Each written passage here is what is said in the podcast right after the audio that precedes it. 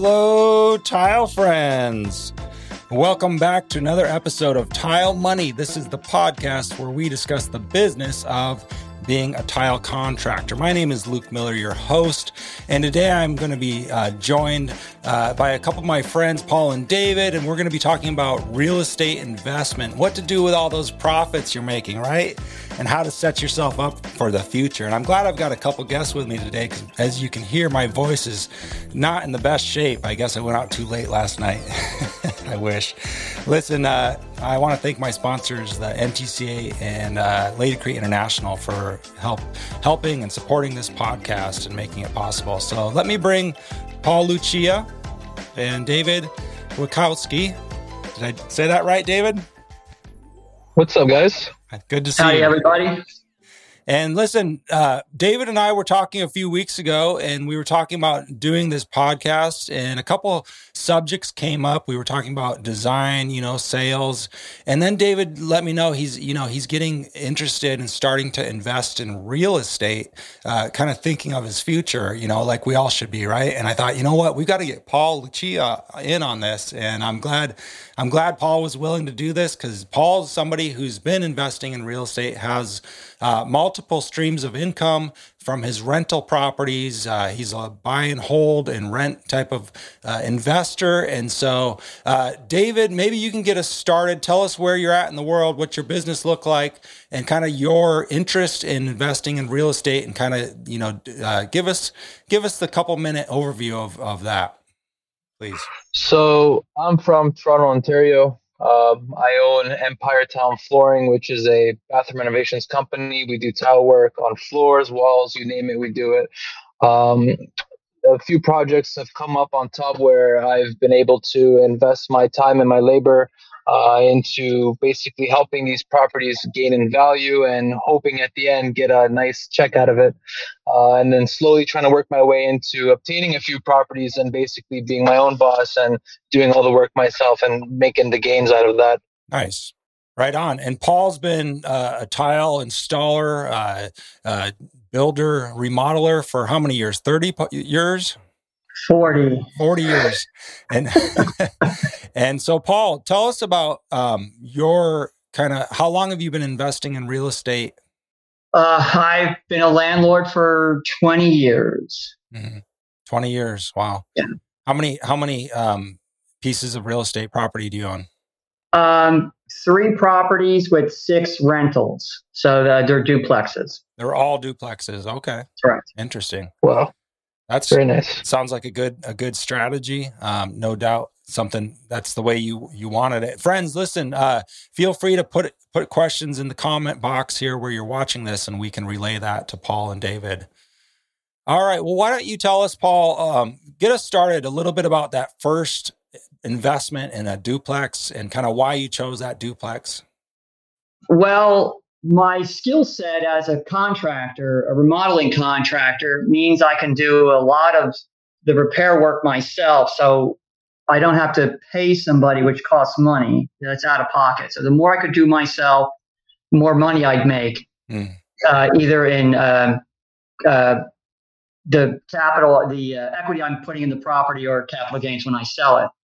Uh, so what I shop for is a good shell because you can't charge more rent if you got really nice windows. Mhm. So, uh, but if it needs a new bathroom, hey, we can do that in our sleep. All of us can. Same thing with a new kitchen, and the rest of the house is just empty boxes. You know, bedrooms and living rooms, they're, they're easy. It's just drywall and outlets and a ceiling fan. Mm. So that's what I look for as a good shell. Um, if it's not a good shell, then you start sinking some money in that you really can't charge rent for. So that's why I look for properties that are a good shell Mm. that need remodeling because they're the cheaper ones. right what about neighborhoods what kind of neighborhoods are you looking in Well, uh, Houston housing in general is fairly inexpensive, and we have no zoning, which is an unusual concept and has some odd side effects. Um, I could turn my house into a 7 Eleven as long as I met the parking requirements. I could turn it into a beauty salon or a funeral home. really You know, like the only thing I can't do is sell alcohol because I'm within a thousand feet of a school. Mm. But otherwise, sky's the limit. And my neighbors next door really can't do squat about it. That's what happens when you have no zoning. So I look for neighborhoods that are coming up or are next to where they're coming up. Um, you know, like cross the highway or the railroad tracks, however you want to look at it. Uh, and there are some indicators. If if houses start disappearing, then we know that the land barons, I call them, the guys who just buy and sell land, they're coming through the neighborhood. And um, how that works is, uh, for example, KB Homes goes by about 20 different names, and they'll buy a property under company A, company B, company D, company G. And then when they own a significant amount of it, they start selling it back and forth to each other. And all that does is, is raise the value of the lots. They start building a few homes. And all of a sudden, this is the next go to neighborhood where three years ago it was just rundown houses. Hmm. So you got to keep an eye on what's happening around you. And that would be my first piece of advice. Don't run out and buy something as soon as you have a pile of money. Study the, your neighborhoods you want to invest in. And you can't study all of Texas. I can't study all of Houston. We have to pick a small enough area that I can know as best as possible every homeowner, what their story is, the conditions of the property, whether developers are interested, just as much information about a neighborhood as I can get. I drive around at the daytimes, I drive around when at night, I drive around when it's rainy. You know, does it flood here is a big consideration. Learn as much as you can. How stable is it? What's the crime rate? What schools it's zoned to? All before I put down a dollar. Hmm. That makes sense. Uh, about how many, how much time are you usually like doing that research? Um, it's it's a constant thing. I mean, like I the neighborhood I invest in is next door to mine. So I drive through it on occasion. Of course, my other rental properties are there. So, you know, I'll just drive through occasionally. I was there today to uh, pick up a package for a renter. So I got, I just drove a different way through the neighborhood. Mm. Um, you know, tomorrow's trash day. So we had a, a renter leave. She bought a house. So I had caught the trash out.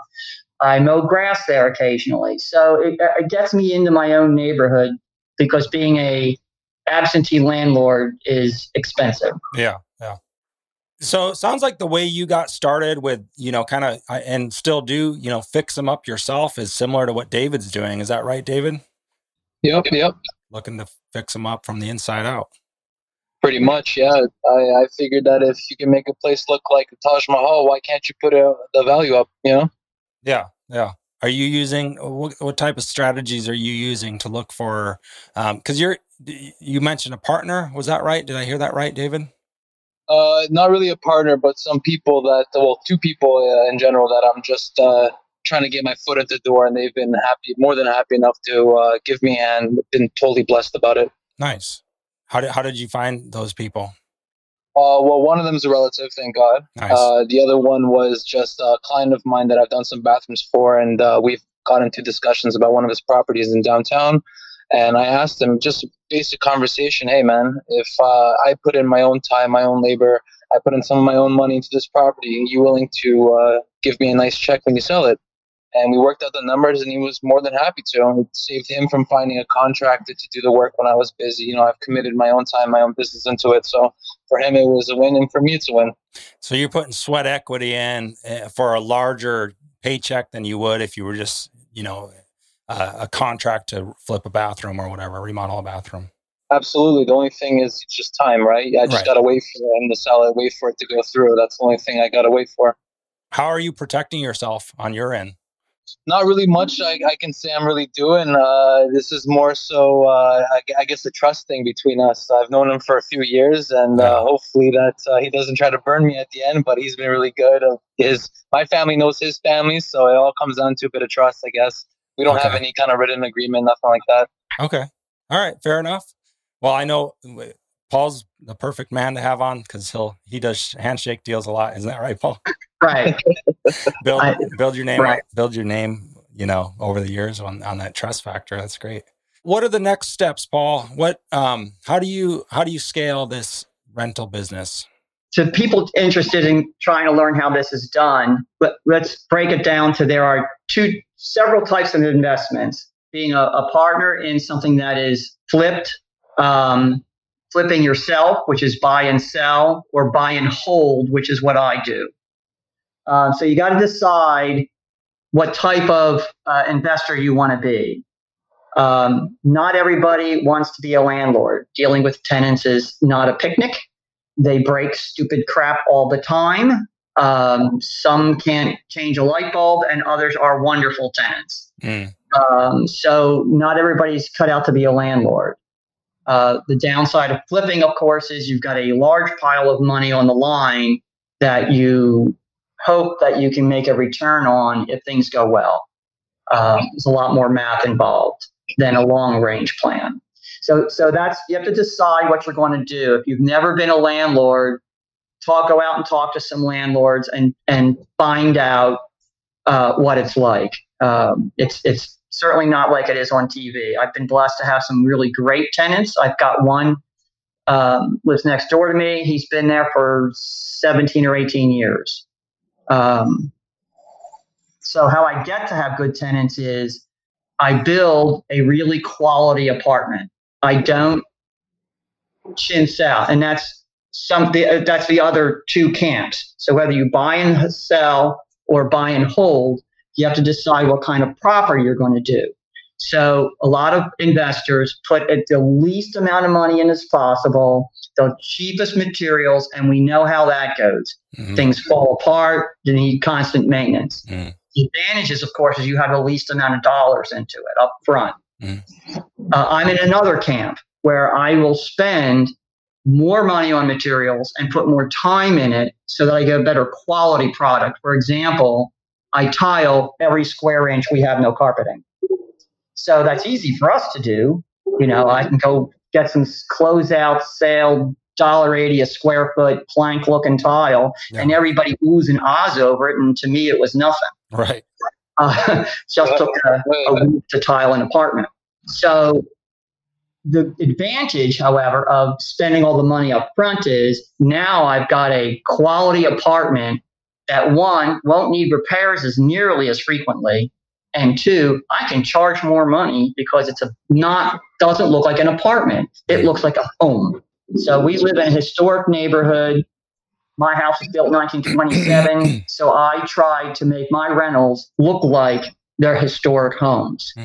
and that way I get and I, my market is uh, young professionals. Mm-hmm. So one of the things you have to be aware of, and uh, when you become a landlord, is it's against the law to discriminate against families.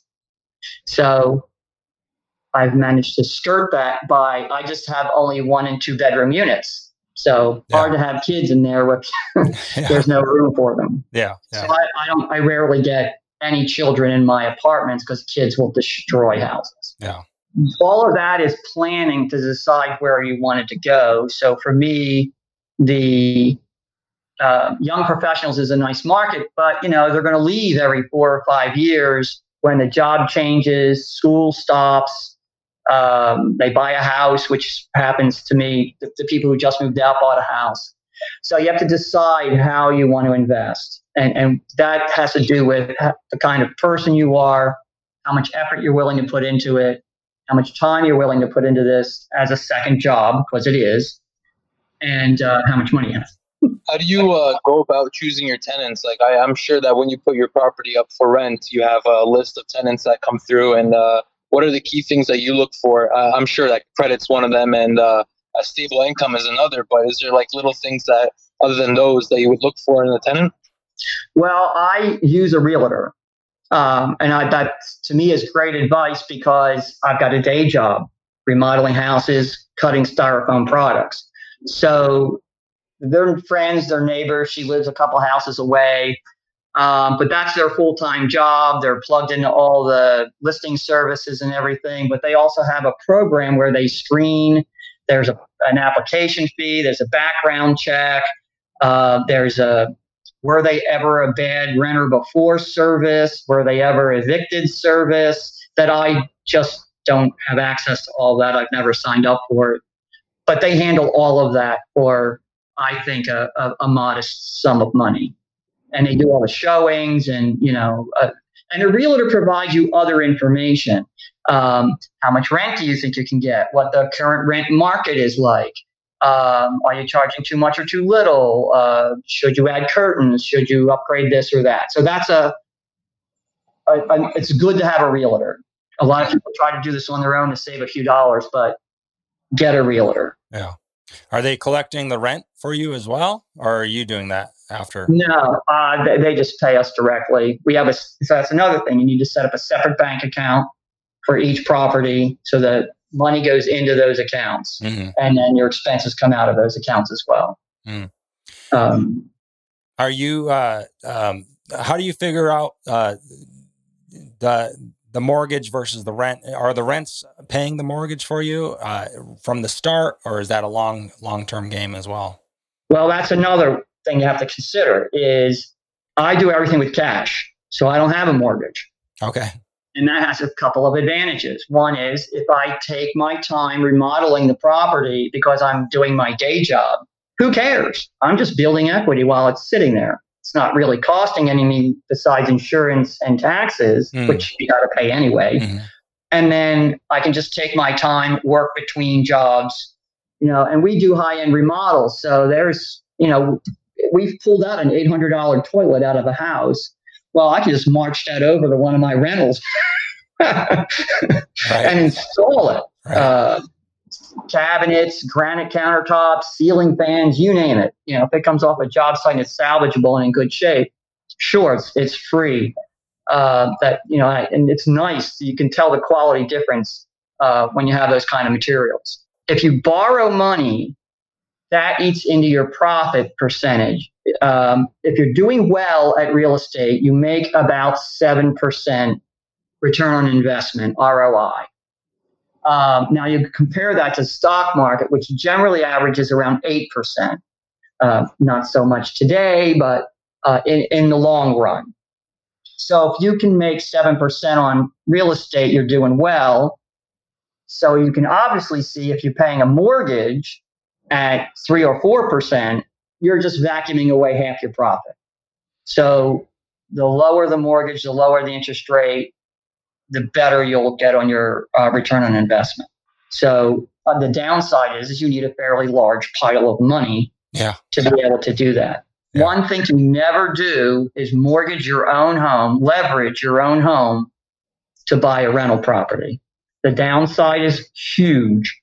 Everything goes well when the market's going up, but the minute thing hits the fan, you stand a good chance of being homeless yourself. Mm. So uh, one of the things I never do is borrow against my own home. Mm-hmm. That's solid advice. Sounds yeah. solid advice. We've got a question from Rob. How how modest are the realtor license or lease fees? Here they charge um, one month's rent. Mm-hmm. Uh, so if they sign up a con- so obviously if the guy moves out in a year, it's expensive. But most of my renters stay five or six years, so one month, and and they do work for it. I mean, I don't begrudge them the money. Mm-hmm. Uh, they they work for it. Yeah. Do you have the final say on that on the renter, or are you leaving it up to them? Uh, I to their judgment. You know, yeah, um. Uh, we, we live in an area where there's a fair amount of Airbnbs plus uh, employee uh, corporate housing. So there's some turnover. Uh, that's the kind of city we live in. There's very few native Houstonians. Everybody gets sent here for work. So, um, how long are people going to be around? Most people move in seven years anyway, even if they buy a house and have kids. Um, people don't stay forever. So, I don't mind that arrangement. It, like I said, they earn their money. Yeah. Cool. Well, David, I'm I'm curious from you. What uh, have you picked up anything thus far? What kind of properties are you looking at in the future to to get into, and what's kind of got your interest? Well, I kind of wanted to get a bit into rental properties, not too much, maybe just in the start. Uh, eventually, I just kind of want to be a fast flipper, make whatever profits I can for the year. Uh, the rules in Toronto are kind of tricky sometimes because I know they just made new rules last year that you have to be uh, living in that property for more than a year before you can sell it. Uh, so obviously, I'm going to have to rent it out for a year before I can let go of it. Uh, other rules they've made, oh, off the top of my mind, I can't remember. But uh, uh, right now, I'm looking at two condos in my area. Houses themselves are very expensive in Toronto. Our market's completely inflated for some ridiculous reason. Um, so condos are the, uh, I guess the the the step in towards the door. You know, if you want to get into it, condos are the way to go for now, and then slowly work your way into houses once you've been able to obtain the capital. But uh, a question for Paul, because uh, what he mentioned earlier is never to take a risk on your own property for another rental. Now, I've uh, I've heard the opposite of that. Actually, I've heard uh, there was a guy I've met once. He uh, owns a few properties in Toronto, and he says he basically put a collateral on his own house to take a loan for another house, and he's been pretty successful like that. And he's actually done that a few times. And I do understand Paul's point where he's saying, yeah, you know, if if shit hits the fan, then you're gonna lose everything, and you might end up homeless yourself. Absolutely, but uh, uh, to Paul, w- wouldn't you say that uh, risk is sometimes better than the reward? Uh, the reward is sometimes better than the risk, uh, especially putting your own property down. That that's true. Um, it, but you got to be able to pay off that. You know, if you don't want to mind losing your own home, or you got to have the ability to pay it back. So I'm very fiscally conservative. I was raised that way. Uh, I live well below my means. I don't buy anything I just don't buy anything. uh, yeah, I just wouldn't do that. That's me. I, I, am sure there are people who do it. I just would never do that. Yeah. Yeah, I, I, think there's a you know several different schools of thought on this. Um, obviously, you know Paul's kind of on one extreme, and then there's going to be people all the way on the other extreme, which are very you know uh, open to risk, you know, and, and can do that. Um, I, I, think the thing to do uh, for all the audience listening is is uh, figure out how risk adverse you are. You know what what type of risk do you want um, in your life? You know, and and and you know what speaks to you, and then find a mentor. Like you know, if Paul's speaking your language, you know, you might look to him and other people like him who preach you know um, really conservative thoughts on investing and saving and and things of that nature. Um, it's you know there's not necessarily no right or wrong. Um, like Rob, Rob's saying here, that works until it doesn't.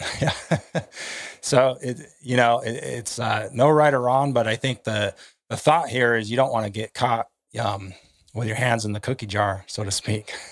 right. So that was one of going to be one of my other points was is most people get okay I, I, inherited money i've worked really hard I, have got this pile of cash now i'm going to go buy whatever i can buy and to me, that's the mistake is you really should always do your homework first, no matter what you're buying, certainly for that kind of pile of money. Mm. Uh, research the neighborhood, but also look at the current market. Uh, normally, the rents in Houston have been climbing, climbing, climbing somewhere between 8 and 16% a year, which is fairly high if you're renting and, and your rent's going up that much. Great for landlords. Uh, but that has come to a screeching halt with COVID. Uh, I've got two empty units right now.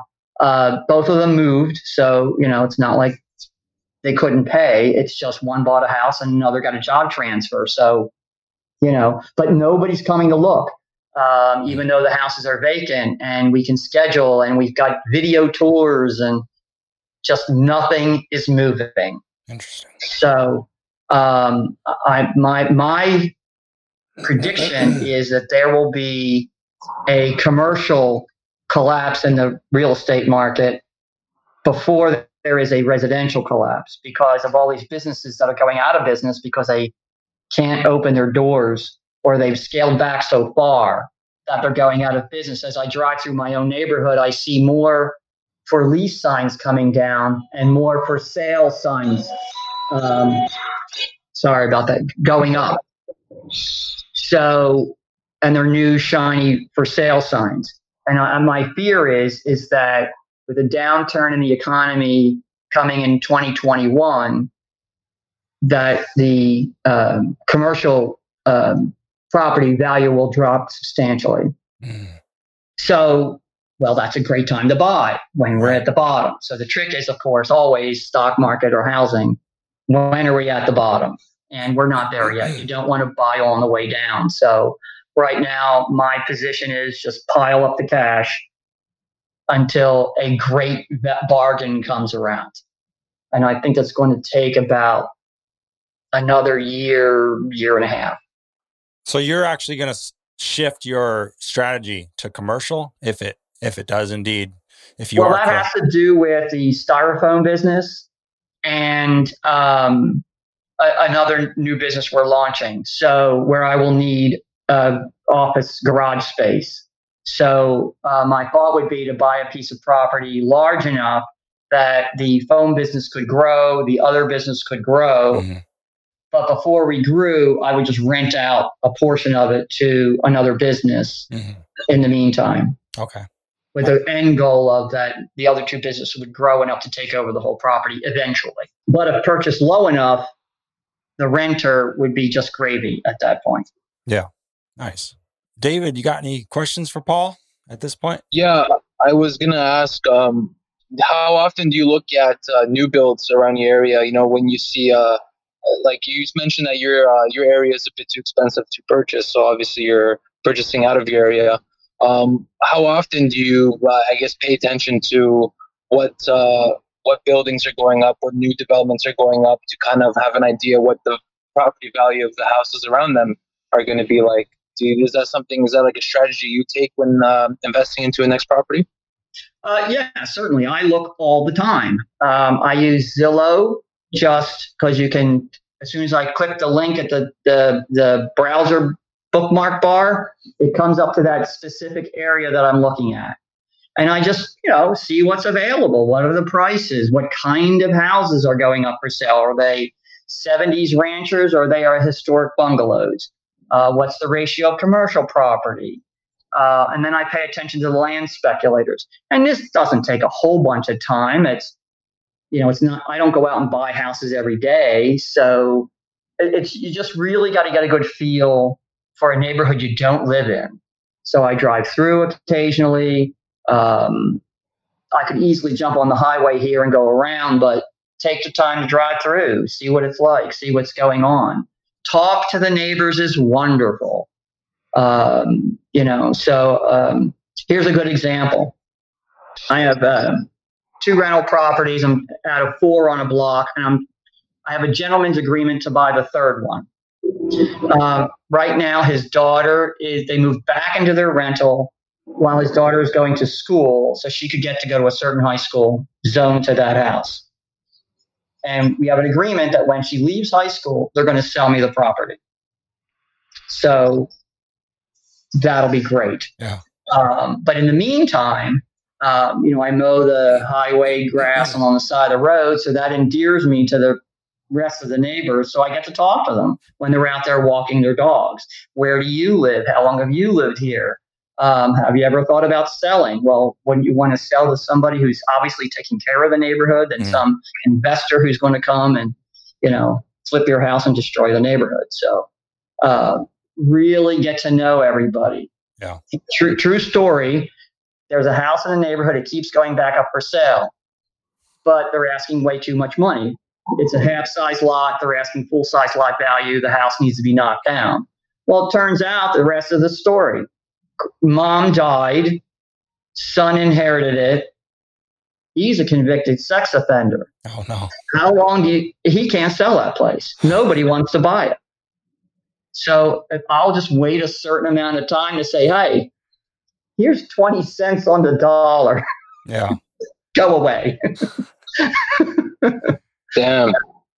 Is there any uh, red, like, I'm sure that's a big red flag for you, but is there any red flags when you're going into these neighborhoods that, like, things that strike out as you saying, okay, no, this is not for me, on to the next one? Um, obviously, drug sales. Um, so go to the local convenience store and just see how clean and neat it is.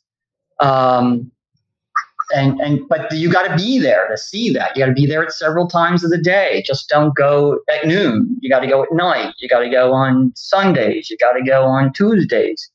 Um, it's handy if it's close to your house. So that's one of the other principles is don't buy property you can't keep an eye on. Uh, because if you're depending upon somebody else to keep it up for you or you're just not there very often, things are going to sneak up to you and bite you in the ass. Mm-hmm. So at the very least, I'm at my properties at least once a month, sometimes more frequently. Spray the weeds, rake some leaves, talk to the neighbors, pick up the trash. You know, just just keep an eye on the place. Mm-hmm. And then it's very helpful to get into the neighborhood too. Yeah. You talk about some you know alternative strategies or you know different strategies for finding homes investing in homes are you going are, are you ever buying homes on the market or are you really trying to buy homes that are kind of before a realtor would find them uh, that's really difficult you really got to be have a big pile of money and move very quickly to buy before they get listed mm-hmm, mm-hmm. and that's where realtors are hooked up with their favorite investors who make it worth their while to get on the properties before they hit the market. Mm. Um, I bought a property where I knew it was overvalued. Um, dad died, children inherited it, didn't want it, but you know they're going to cash in on this gold mine they just inherited. So it kept going on the market and coming off the market, go on the market, come off the market. So I figured out rather rapidly, hey, this house can't pass a building inspection. Mm. There's just nowhere in God's green earth it's going to happen. So I finally schedule a tour, and this thing needs to be gutted, but it's a good show. So I waited one year. Why a year? Because that's how long Fannie Mae gives you to sell your inherited property before they foreclose on it. Mm-hmm. So I wound up getting it for about 40 cents on a dollar wow. as a Fannie Mae reverse foreclosure. Because at a year and one day, I called up the bank and said, Hey, I'll write you a check tomorrow. Wow. I closed on it in nine days. Wow. Waive the inspection. I don't care. That's wild. So you're, you're you're researching the law. You're knowing the law. You're kind of you know searching the market knowing knowing kind of different opportunities. Where are you can you give us some um, uh, some sources of of knowledge some places where we can learn? Uh, well i um, many years ago i was involved with a commercial property with a business i owned. And i happened my realtor happened to be what like the greatest mentor just a super guy funny as hell, and I learned a lot from him, mm. mostly by keeping my mouth shut and my ears open. um, so from there, he gave put me on a list of email blasts for commercial and residential properties that come up for sale for investors only. You know, you have to be able to put down your earnest money tomorrow, and if they can provide clear title, it's a done deal. Mm. So I'm on those lists and I get emails a couple times a day, um, some way far away from me, some closer, but it gives me a feel for what the market is doing mm. and, and, and what is available. Yeah. Uh, some of them would make excellent flips. I choose not to do them. Some are great commercial properties. I choose not to do those. Yeah. Um, but it's it's to keep a broad ear to the ground. You know, you, you want to learn what's going on. Uh, the worst thing you can do is invest blind. We've got a question from the audience uh, from Jordan. Do you use a cap rate calculation when seeing if a property is a good fit? Um, I do my own math um, because I'm buying a shell. I just go, well, what would this property be worth if I fixed it up? And then, of course, what's it going to cost me to fix it up? Which is really just materials at a wholesale rate because it's labor. Mm. And the labor is my time when I'm not working one of my regular jobs. So I, I'm not in a rush to get these things done because I'm not flipping it. I don't have carrying costs because I'm doing it all cash. So if it's if it's a good value to me, if I can buy the shell cheap enough, then that's to me how I figure it out. So, uh, David, what about you? Where are you looking anywhere for um, knowledge um, of, of investing in real estate? Where do you where do you look to? What gave me the most basic uh, terms and kind of gave me the most basic rules and laws is actually uh, a book that I bought, uh, Real Estate for Dummies. Uh, you know what? It sounds funny, but it works. It, yeah. gave me a bit of insight and knowledge in the thing, uh, in the market. A lot of my customers are uh, real estate inv- investors, so I always have you know coffee with them, sit down with them, picking their brain, learning as much as I can. Um, it's a scary game when you're putting in a lot of money into it, right? So you definitely want to be prepared, especially when shit's fan. Um, my my end goal for everything, if uh, if everything works out, is just to have a few properties, just just kind of sell all at once and kind of move on to a home country and uh, you know settle on a beach, you know, kicking my shoes up, and that's it. Sounds like a good dream, man. Right. Keep Way to go. Yeah, for sure. For sure. I'll, I'll throw out a couple resources. Uh, biggerpockets.com is a website with a, with just strictly investors. Uh, and uh, they have a podcast, Bigger Pockets podcast. And then there's a there's a good real estate another there's several probably real estate podcasts, but one I used to enjoy was uh, real estate news. It's just a daily news. It's just like six or seven minutes, and she she's an investor, um, and she tells you kind of you know the market uh, and kind of the temperature of the market and different things. Uh, shows you what cities are hot to invest in. Talks about stuff like that. So that's a good one. Real realtor news or real estate news. I'll put the sh- I'll put the link up later. Um, so one of the if, if, to the young guys out there, how do you get the pile of money? Right. Hustle. right. And the answer is live well below your means. Mm. The, the boat is fun to have. The ATVs, lots of fun. Mm. Those guns, great time. But if you're spending all your money on that, you're not going to build that pile of money you need for the long term. And yeah, that's fun when you're young, but eventually you realize that these bags of cement are getting heavier every day and uh, I don't want to do this anymore. Mm. So you really got to start planning ahead. Um, and so, you know, have a friend with a boat. That's right. live, yeah, live well below your means. I think uh, the one thing that uh, every every contract, every guy with uh, trade and tools in his hand every day, we're all looking to get off the tools somehow and real estate definitely is uh, one way to get into it even though if we have to put our own bit of work in the future it's not as much as 600 square feet in some you know living room area that we have to finish in three days. You know i mean? We can stretch it out over two weeks if we wanted to because it's our property right? Mm. so uh, that's definitely one way to get off the tools is through real estate. Yeah and paul tell us where you're at today. Kind of tell us you know after uh, 20 years of doing this, how many properties do you have, and how has that affected your your income? And well, I don't have to work. Yeah. Uh, I, I, I work because I I like it. Um, my I have a low five figure income monthly income from my rentals. Mm. Uh, they're paid for, so it's just property taxes and insurance. Yeah. The, they are in great condition, so they don't need any repairs and shouldn't need any repairs significant repairs. Um, my plan is to sell in when I retire, so somewhere between 10 and 20 years from now. Mm-hmm. Um, a good example would be the last property I bought, the, the lot. Okay, so I knew that these two sisters owned it and they hated each other. Mm-hmm. So you got, I mean, like this is the kind of insider information. Yeah, so I waited good. until the property tax bills came out which is every January here in uh, Houston. Mm. So I went to the good sister and I said, Hey, I'll make you a deal.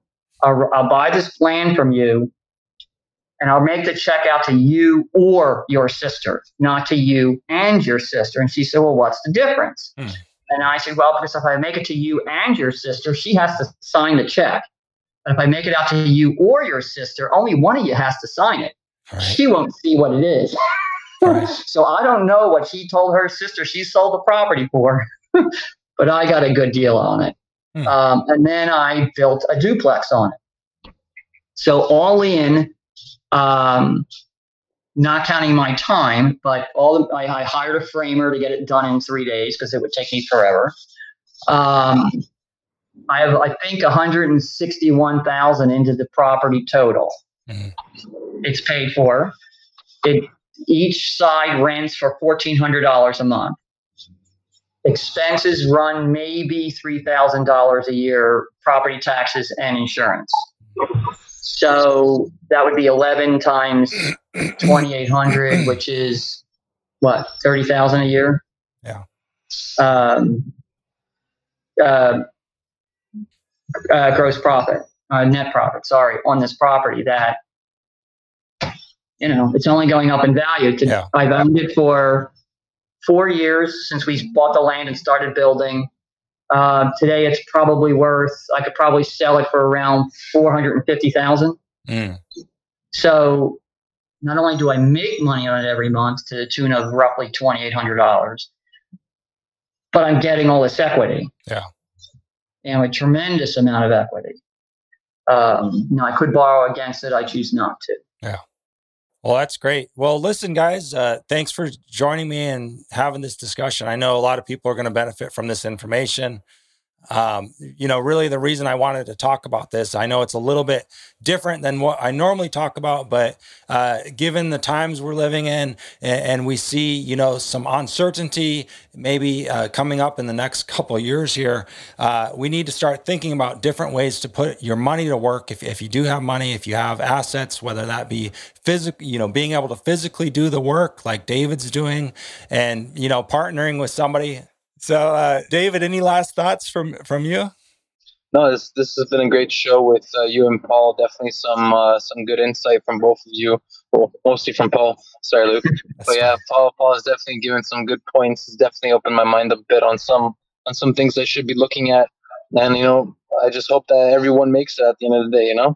Yeah, for sure, for sure. Appreciate it. I, I can say one thing. I've had a lot of because you know, obviously, if I invest 161,000, my ROI, I believe, is somewhere around 20%, which is like Bernie Madoff territory. Yeah.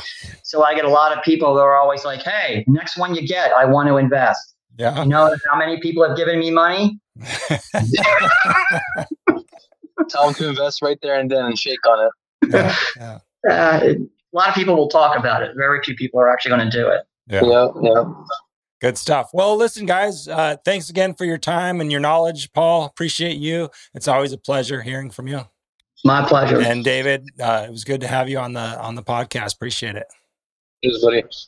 All right, tile friends, listen, I want to encourage you to take today's episode and think about it. Think about different ways you can apply what you heard today. You know, we want to be setting ourselves up for the future. Uh, one thing we didn't talk about is is taxes. Uh, that would be you know, another subject we probably could have gone into. But really, you know, how how are you spending your money? You're either going to have to spend it on taxes or you know, uh, investing in real estate can be a great way to kind of put your money to work for you and and really have something that over the years years is going to uh, work for you and, and allow you to be in a position like Paul now where he could retire if he wanted to. So think about it, friends. And uh, uh, I hope all of you are, are doing good and having a good week. And as always, stay profitable out there, tile friends. Talk to you next week.